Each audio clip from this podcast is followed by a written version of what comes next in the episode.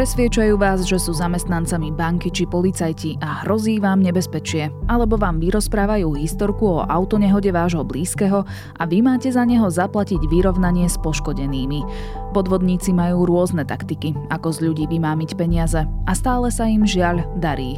Dnes si vysvetlíme, prečo k týmto podvodom stále dochádza a ako podvod odhaliť.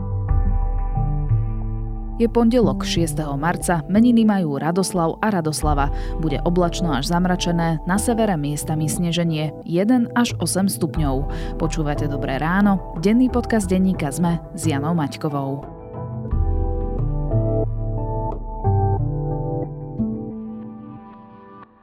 Prejsť prstom po mape? To je nuda.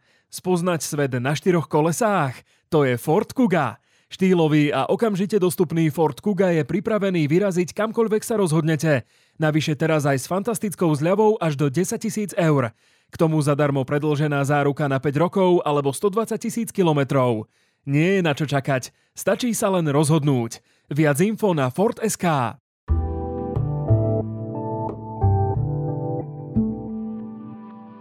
A teraz už krátky prehľad správ. Prezidentka Zuzana Čaputová poverila vedením ministerstva zdravotníctva premiéra Eduarda Hegera. Na ministerstve skončil Vladimír Lengvarský. Dokumenty podpísané Lengvarským v posledných dňoch vo funkcii ministra zdravotníctva prejdú kontrolou, rovnako aj vyhodnotenie výzvy z plánu obnovy na obnovu nemocníc. Hlas bude ďalej rokovať so stranou Dobrá voľba, ale nevytvorí s ňou koalíciu. Peter Pellegrini vyhlásil, že v Dobrej voľbe sú ľudia, ktorí by boli pre Hlas prínosom. Ak sa zrodí dohoda, očakáva, že Dobrá voľba sa začlení do Hlasu a zanikne. Ukrajina očakáva, že dostane od spojencov dva až tri typy stíhačiek. Rozhodujúce budú možnosti letísk, údržby a náhradných dielov, povedal ukrajinský minister obrany Oleksij Reznikov. Myslí si, že dodanie lietadiel sa uskutoční prostredníctvom podobnej koalície, aká vznikla pri procese dodávania tankov Leopard dva. V Iráne popravili od začiatku roka už najmenej deväťdesiatštyri ľudí, upozorňuje Amnesty International. Popravy mali nasledovať po nespravodlivých súdnych procesoch. Počet poprav v Iráne v porovnaní s uplynulým rokom značne stúpol. Na Veľkonočnom ostrove našli v kráteri ďalšiu zo sôch Moai. Pracovníci ju objavili na dne vyschnutého jazera v jednom z vulkanických kráterov, kde pracovali na obnove tamojších mokradí. Z kameňa vytesanú hlavu, veľkú asi jeden celá šesť metra, plánujú ponechať na mieste nálezu.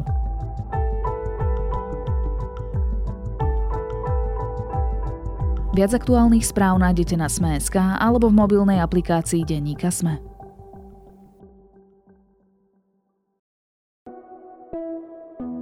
Nasledujúci prípad je ďalším z tých, kedy na svoju dôverčivosť doplatila staršia pani. Celoživotné úspory vyhodili doslova von oknom. Podvodníci majú nové triky, ako vylákať peniaze od seniorov. Poslal účet a ja som tam poslala peniaze. Najprv sedem tisíc, potom desať tisíc, potom tri tisíc.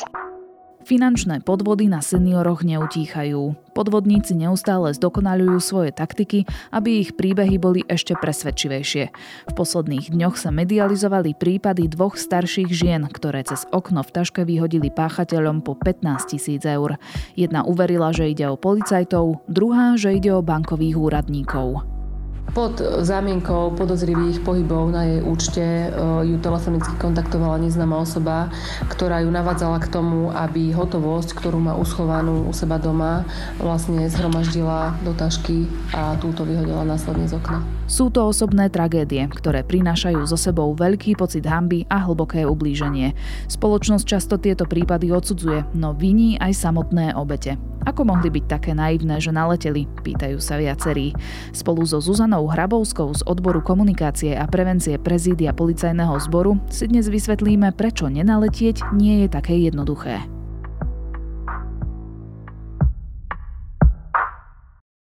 Pani Hrabovská, ktoré podvody sú aktuálne najrozšírenejšie?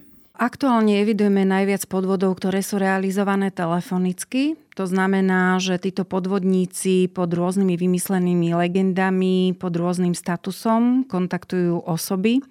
V súčasnosti evidujeme najmä kontaktovanie osôb vyššieho veku, seniorov, a vlastne pod vymysleným príbehom sa snažia u nich vyvolať nátlak a vymámiť od nich vysoké čiastky financií, čiže tie telefonické podvody. Sú tieto podvody zamerané najmä na seniorov? Tie podvody, tie telefonické sú skôr zamerané na seniorov, sú takto realizované v rovnako ako aj tie elektronické podvody, najmä z dôvodu, aby v prípade, že osoba príde o veľké finančné hotovosti podvodom, nevedeli toho zlodeja celkom špecifikovať, pretože potom, keď kontaktujú políciu, vedia v podstate dať opis skutku, ako sa stalo, ako sa vyvíjala komunikácia, ako vlastne k tomu, že vydali dobrovoľne tieto finančné hotovosti dospelí, ale nepoznajú vlastne tie osoby. Nie je tam nejaká totožnosť. No a využívajú najmä to, že títo seniori sú väčšinou osamelí,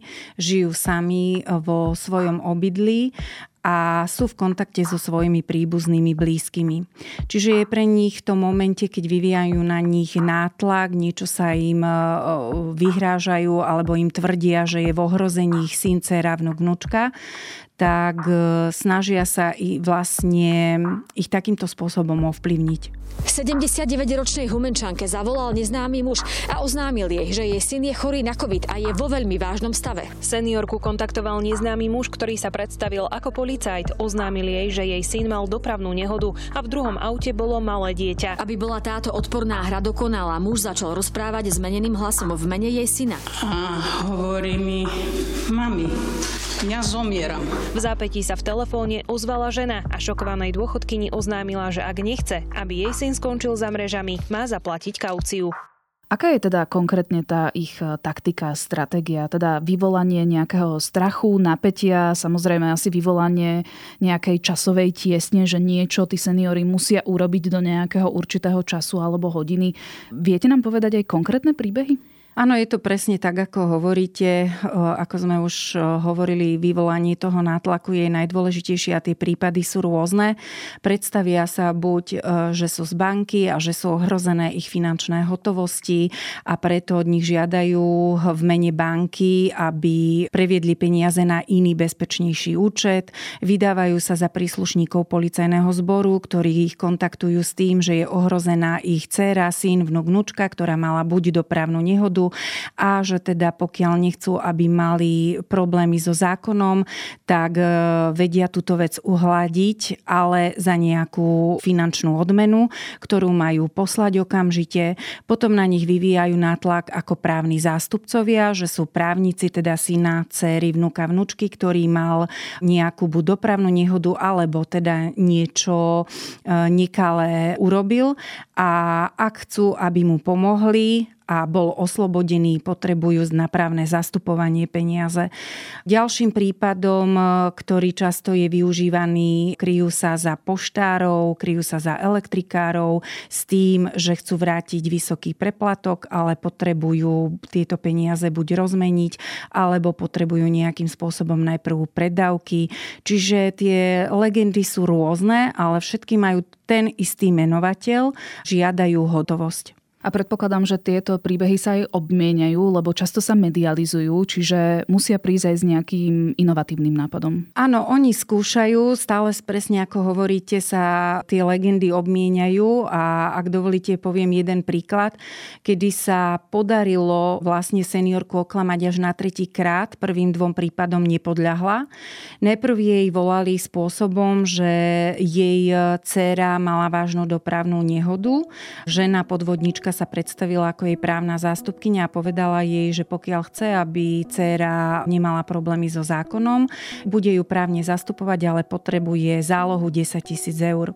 Táto seniorka si vypýtala k telefónu dcéru plačlivý hlas, ktorý bol v telefóne, sa jej však nepozdával, rozpoznala ho a preto veľmi bravúrne konala, zložila rýchlo telefón.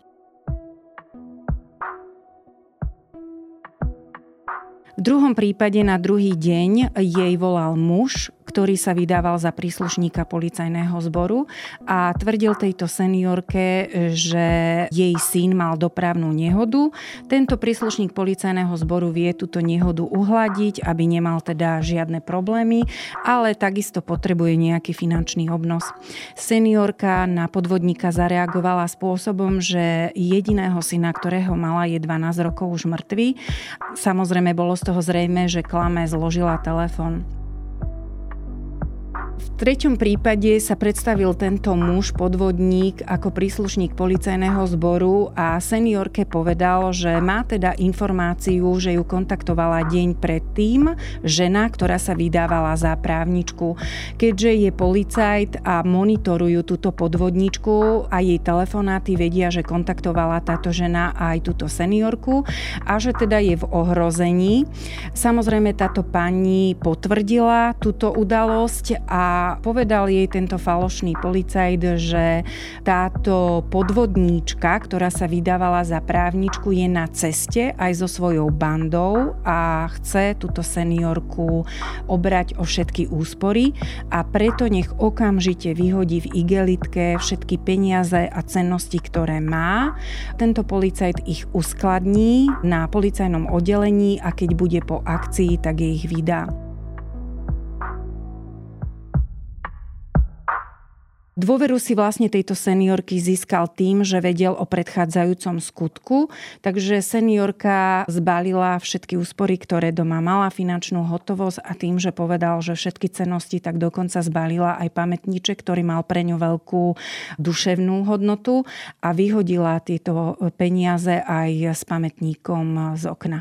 To je neuveriteľné, ako tí podvodníci nemajú len plán A alebo plán B, ale vlastne to majú rozpracované do takého pavúka. Áno, presne ako hovoríte, ide o viacero osôb, ktoré medzi sebou navzájom komunikujú, predávajú si telefón, jeden teda hrá tú úlohu napríklad policajta, ďalší poškodeného, teda syna, dcery alebo vnúčky, takže naozaj tie legendy obmieniajú a vlastne takýmto spôsobom pod nátlakom v rýchlom konaní sa snažia seniorov oklamať. Ako si podvodníci vytipujú svoje obete? Tie obete si vytipujú úplne jednoduchým spôsobom. K dispozícii sú telefónne zoznamy, čiže zvyknú volať na pevné linky, alebo im volajú na telefónne čísla s tým, že náhodne skúšajú viacero z rôznych simkartiek, viacero osôb a niekedy sa teda žiaľ ten úspech dostaví. Máte aj štatistiky, že koľko z tých telefonátov je pre nich úspešných a pre obete žiaľ e, tragických? Máme také neštandardizované výstupy, v rámci ktorých sme v roku dvetisícdvadsaťdva zaevidovali e, vlastne dvestoštyridsaťšesť prípadov, kedy boli seniori obratí o milión deväťstopäťtisíc eur a len v tomto roku za január, február e, išlo o pätnásť dokonaných skutkov s predpokladanou škodou vo výške dvestopäťdesiatdeväť tisíc eur približne. Ale celkovo to môžeme povedať, že čo? Že je to nejaká desatina tých prípadov, ktoré tí podvodníci obvolávajú, alebo aký podiel to môže byť? Tuto by som rada povedala, že my sa tu bavíme o prípadoch, ktoré boli nahlásené na políciu. To znamená, že senior sa zdôveril buď príbuzným, alebo teda zistil s nejakým časovým odstupom, že dcéra, syn je v poriadku, tým, že ho navštívili alebo s ním volali a na základe toho toto spoločne nahlásili aj so svojimi príbuznými. Avšak presne ako ste hovorili, polícia neeviduje všetky tieto prípady, len tie nahlásené. Sú seniori, ktorí sa za toto konanie buď hanbia, že teda takýmto spôsobom naleteli a z obavy o reakciu okolia príbuzných túto informáciu neposkytnú, alebo aj z dôvodu, čo máme informácie, že nechcú nejakým spôsobom zverejňovať, že také vysoké čiastky financií u seba doma držali. Mhm. Čiže okradnutých seniorov môže byť ešte viac. Tých okradnutých seniorov môže byť ešte viac a preto aj z hľadiska operatívnej činnosti a naozaj mravenčej práce našej kriminálnej polície by som chcela požiadať ako seniorov, tak ich príbuzných, aby nahlasovali nám úplne všetky prípady bez obavy dôsledkov, aby sa nám teda podarilo aj nejaké tie prípady objasniť, aj keď v minulosti sme už objasnili viacero takýchto prípadov.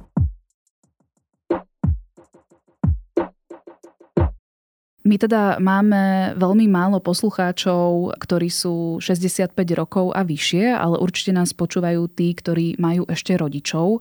Teda aké sú vaše nejaké odporúčania, že ako reagovať, alebo teda ako upozorniť svojich rodičov, prípadne starých rodičov, aby na takéto telefonáty nepanikárili, aby v chvate neurobili niečo, čo budú potom ľutovať? My sme naozaj za takéto pozvania ako k vám povďační, pretože aj toto sú formy, akými môžeme vyzvať príbuzných týchto seniorov, aby nám pomohli seniorov ochrániť, aby s nimi komunikovali, pretože všetky tieto prípady majú spoločného menovateľa vyvolať u seniora strach práve o týchto príbuzných. Práve ten strach, že sa stalo v rodine niekomu niečo nemilé, ako je teda dopravná nehoda dcéry, alebo teda, že treba zastupovať syna. Práve títo príbuzní a obavy o ich život u seniora vytvoria nátlak a snahu pomôcť. A práve preto tieto osoby, ako sú syn, dcéra, vnúk, vnúci, alebo teda dôveryhodné osoby, ako susedia, by mali seniorov upozorniť, že v prípade, ak sú kontaktovaní, je to jedno, či im volá, volá niekto z banky, z polície, alebo je to podvodník. V tom momente, ako je to spájané s tým, že majú vydať finančnú hotovosť, že niekto od nich žiada peniaze, v tom momente telefón zložiť, okamžite zavolať dôveryhodným osobám alebo teda zaklopať susede na dvere, informovať. Ak ide o skutočnú udalosť, v takom prípade sa veci dajú doriešiť za prítomnosti ďalšej osoby. Ak ide o vymyslený príbeh, okamžite kontaktovať políciu a tieto informácie nahlásiť. Ako postupovať v prípade, že sa podvodník tvári, že je nejaký bankový úradník a chce od nás informácie o našej debetnej, kreditnej karte alebo o našom účte? V žiadnom prípade cez telefón alebo mailom takéto informácie neposkytovať a vždy, pokiaľ ideme urobiť nejaký krok, v rámci ktorého ideme vydať buď finančnú, či už hotovosť, či prevodom, alebo poskytnúť svoje údaje, minimálne o tom komunikovať ešte s ďalšou osobou, pretože v tomto prípade platí dôveruj, ale preveruj a čím viac hlav, tým viac rozumu. Zároveň asi platí, že banka a ani polícia, ako sme si hovorili o tých minulých prípadoch, by nikdy niečo takéto nekomunikovala cez telefón. Presne tak, ako hovoríte, je úplne vylúčené, aby nejaký príslušník policajného zboru prišiel osobne prevzať nejakú hotovosť a už je absolútne vylúčené, aby túto hotovosť žiadal takým neštandardným spôsobom, ako je vyhodenie z okna alebo niekde nechanie tašky, igelitky s finančnou hotovosťou a podobne. Presne to isté platí aj o bankových inštitúciách, to isté platí aj o poštároch. Ide o inštancie, ktoré majú svoje postupy, o ktorých vopred informujú a sú ošetrené a presne ako som povedala už predtým, ak náhodou niečo takéto hrozí, tak vždy, pokiaľ niekto pýta peniaze, treba si to overiť minimálne u ďalšej osoby alebo aj zavolaním na konkrétnu inštanciu na zverejnené internetové čísla. Vieme niečo povedať aj o tých páchateľoch, o tých podvodníkoch, že kto za podvodmi stojí, či ide o zväčša organizovanú skupinu alebo jednotlivcoch, prípadne, že či sú to vždy podvodníci zo Slovenska alebo aj mimo Slovenska? Títo podvodníci medzi sebou navzájom komunikujú, navzájom sa inšpirujú, spoločne vymýšľajú tieto legendy a ako sme už hovorili, ich zámerom je obrať o veľkú finančnú hotovosť a žiaľ, robia to takým sofistikovaným spôsobom, že nemusia vôbec použiť žiadne násilie, pretože tie peniaze, tie finančné hotovosti im osoby vydajú vlastne dobrovoľne po telefonickej alebo elektronickej výzve. a väčšinou je to skupina osôb, ktoré spoločne pracujú, tak ako sme hovorili, že jeden vystupuje v pozícii napríklad policajta, ďalší v pozícii lekára, dokonca oni si predajú ten telefón, pôsobia nátlakovo na seniora, môžete si to teraz hneď overiť, vedľa mňa stojí policajt a podobne. Preto stále hovoríme zložiť telefón, zložiť telefón, overiť, pokiaľ naozaj ide o inštanciu, ktorá takéto veci rieši, vec nesie odklad. Nemusí byť riešená obratom. Podarilo sa vám už aj vypatrať takúto skupinku podvodníkov, prípadne ich obviniť? Áno, máme viacero prípadov, v rámci ktorých sa nám podarilo páchateľov odhaliť, zadržať a obviniť. Kriminálna polícia kooperuje v rámci celého Slovenska a veľmi nám pri tomto samozrejme aj pomáhajú občania, ktorí spolupracujú, ktorí nemajú problém tieto veci nahlásiť, komunikovať s políciou a dať čo najpodrobnejšie informácie. A takých príkladov je veľa, ale sú aj prípady, kedy žiaľ, seniori tieto veci nenahlásia obratom a čím neskôr tieto veci sú nám oznámené, tým tá pravdepodobnosť získania informácií a dolapenia páchateľa sa znižuje. Existuje nádej, že sa obete k svojim peniazom dostanú späť? Samozrejme, tá nádej tu vždy je, ale je to v takom momente, keby, ak môžem opísať situáciu, napríklad sa stalo, že obozretná seniorka vyhodnotí, že ide o podvod, túto informáciu polícii podá a zároveň políciu informuje o tom, že sa tieto financie bude snažiť predať. Čiže pokiaľ polícii sa podarí týchto podvodníkov, ako sa povie, prichytiť rovno pri čine, čiže pri predávaní sumy, tak vedia tieto financie zaistiť. Takisto ich vedia zaistiť v prípade, ak sa podarí dokázať vinu páchateľovi a existuje príkaz na zaistenie týchto financií na účtoch. Takže áno, je tomu tak, ale väčšinou páchatelia tieto financie vymáhajú v hotovosti a tá pravdepodobnosť tej návratnosti je nižšia. Ak by to bol ale transakčný prevod, čiže cez napríklad internet banking, tam ale banka už asi nevie úplne spätne tú transakciu vymáhať. Väčšinou prípady, ktoré evidujeme, keď peniaze neboli odovzdané v hotovosti, ale prostredníctvom prevodu na účet, tak evidujeme, že títo páchatelia v tom momente, ako boli financie poukázané na sprostredkovaný účet, ešte v ten istý deň financie postupne vybrali, tak takže preto zdôrazňujeme prevenciu. Ako by ste zareagovali, keby ste dostali taký telefonát? Tak volám políciu a hotovo. Som sa nad tým zamýšľala a mala som pocit, že by som to zvládla, že by som na také niečo nenaskočila. By som ho nedvíhol, vypol by som telefon, dovidenia. Mňa aj keď niekto volá, ja počujem a zložím telefon. Z banky akože volali, ja som to zložila. Často hovoríme, že nám by sa niečo také nemohlo stať, dokonca obete niekedy označujeme za hlúpe, ale je to také jednoduché? Dá sa to takto povedať, že nám by sa to nikdy nestalo? Presne ako hovoríte, aj medzi týmito potenciálnymi obeťami, ktoré buď nebol dokonaný ten pokus, alebo sa stali teda obeťou tejto špecifickej trestnej činnosti. Boli osoby, ktoré, ako som hovorila, napríklad prípad pani, ktorá dvakrát odolala a predsa na tretí krát tým, že citovo ju vydierali jej príbuznými, že sa niečo stalo príbuznému a obratom rýchlo musíte reagovať, dôverujte nám, pani, ako vám máme pomôcť, keď neveríte už ani polícii, pretože toto sú práve také, taká komunikácia, ktorú oni využívajú. Z tej obavy a strachu o tých príbuzných žiaľ podľahnú aj takí, ktorí, ako vy hovoríte, tomu povedali, že sa im to nemôže stať. Stretli sme sa dokonca s obeťami podvodov, ktoré nám povedali, že o podobných prípadoch už vedeli z televízie. Boli však presvedčení, že oni by takto nikdy nenaleteli. No stalo sa. U seniorov vplyvom ich starnutia je možné sledovať u nich zníženú schopnosť reagovať, najmä emočne v záťažových situáciách. A oni naozaj v tejto situácii sa častokrát môžu správať e, skratovo, impulzívne a nepremyslene. Čiže my stále hovoríme tam jediné, čím, alebo jedna teda z možností sú naozaj tí príbuzní stále opakovať, stále komunikovať, stále upozorňovať a byť obozretný v tom momente, ako niekto odo mňa žiada finančné hotovosti, stopnúť komunikáciu a preveriť.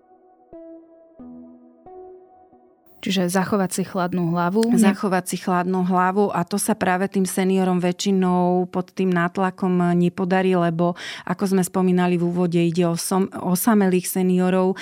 Niektorí z nich sú naučení len na ten telefonický kontakt s príbuznými, čiže je to pre nich už len to, že im niekto volá, je to pre nich dôverné.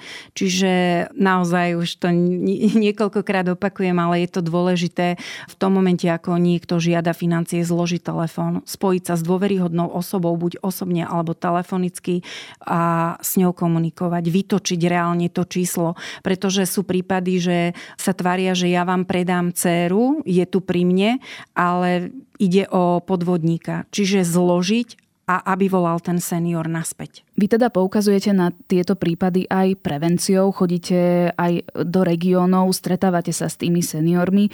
Pomáha to? Alebo keď stále hovoríme, že tie prípady sú, tak nie je tu vlastne ešte priestor na to, aby sa tá prevencia robila oveľa aktívnejšie? My sa snažíme využiť všetky dostupné formy a prostriedky, ako tú prevenciu robiť. Jeden z tých spôsobov je aj to, že snažíme sa informovať o osamelých seniorov prostredníctvom médií, pretože predpokladáme, že počúvajú televíziu, pozerajú teda alebo rozhlas. Potom je to osobnou návštevou. Vzhľadom na to, že už aj polícia je zneužívaná a pracujú títo podvodníci aj pod hlavičkou polície, tak navštevujeme týchto osamelých seniorov priamo v ich obydliach za prítomnosti poštového doručovateľa, pretože práve tento poštový doručovateľ je im dôverne známy tým, že tam chodí s pravidelnosťou. Oni ho poznajú. Oni ho poznajú, áno, presne tak. Takže aj za účasti poštového doručovateľa ich informujeme. To je tiež druh prevencie, ktorý využívame. No a takisto okrem toho, že tých aktívnych seniorov oslovujeme či už v rámci Univerzity tretieho veku alebo teda domov sociálnych služieb a podobne. Opakovane apelujeme aj na teda príbuzných. Čiže tie formy sú rôznorodé a veríme, že každý z tých seniorov si nájde tú svoju cestu.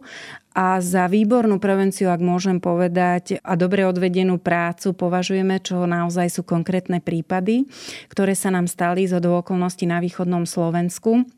Je, že preventistka, ktorá za prítomnosti poštového doručovateľa informovala v rámci teda obydlí osamelých seniorov so slabým sociálnym kontaktom o týchto podvodných konaniach, tak po jej odchode s poštárom volal tento uvedomelý obozretný senior na bezplatné telefónne číslo sto päťdesiatosem, kde preveroval, či robíme takúto aktivitu, či jeho náhodou nekontaktovala falošná policajtka. Takže zmysel to má a to číslo je bezplatné, tak týmto aj vyzývam seniorov, aby v prípade, že sú kontaktovaní pod hlavičkou polície, pokojne si to môžu spätne overiť. Tak dúfajme, že takýchto príbehov bude čím ďalej tým menej a takýchto uvedomelých seniorov a senioriek čím ďalej tým viac. Toľko Zuzana Hrabovská z odboru komunikácie a prevencie prezídia policajného zboru. Ďakujem, že ste prišli do štúdia. Ďakujeme veľmi pekne za pozvanie. Finančné podvody sa netýkajú len starších ľudí. V posledných rokoch najmä ženy, ale aj mužov kontaktujú cez sociálne siete falošné profily, ktoré naoko hľadajú lásku na celý život. Samozrejme, že ide len o ilúziu a cieľom je vytiahnuť z obetí peniaze. No ich milé slová dokážu niektorých presvedčiť natoľko, že im začnú dôverovať a rozvíjať s nimi vzťah na diaľku. Jedného takéhoto romantického podvodníka odhalila naša kolegyňa Michaela Žúreková. Za falošným účtom sa skrýval muž z Nigérie, ktorý jej neskôr prezradil, prečo to robí. Prečítajte si jej text Odhalila som romantického podvodníka z Afriky. Cez video mi po pár hodinách ukázal svoju tvár. Link nájdete v popise epizódy. No a na dnes je to všetko. Počúvali ste Dobré ráno, denný podcast denníka SME s Janou Maťkovou. Do počutia opäť zajtra.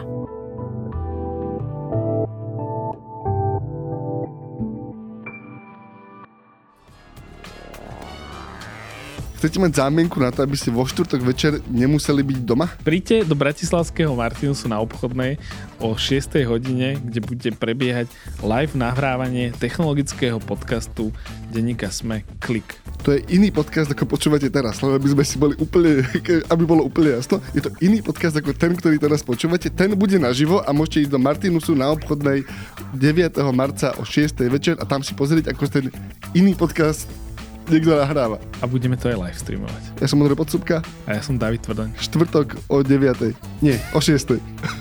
Štvrtok osemnásť nula nula.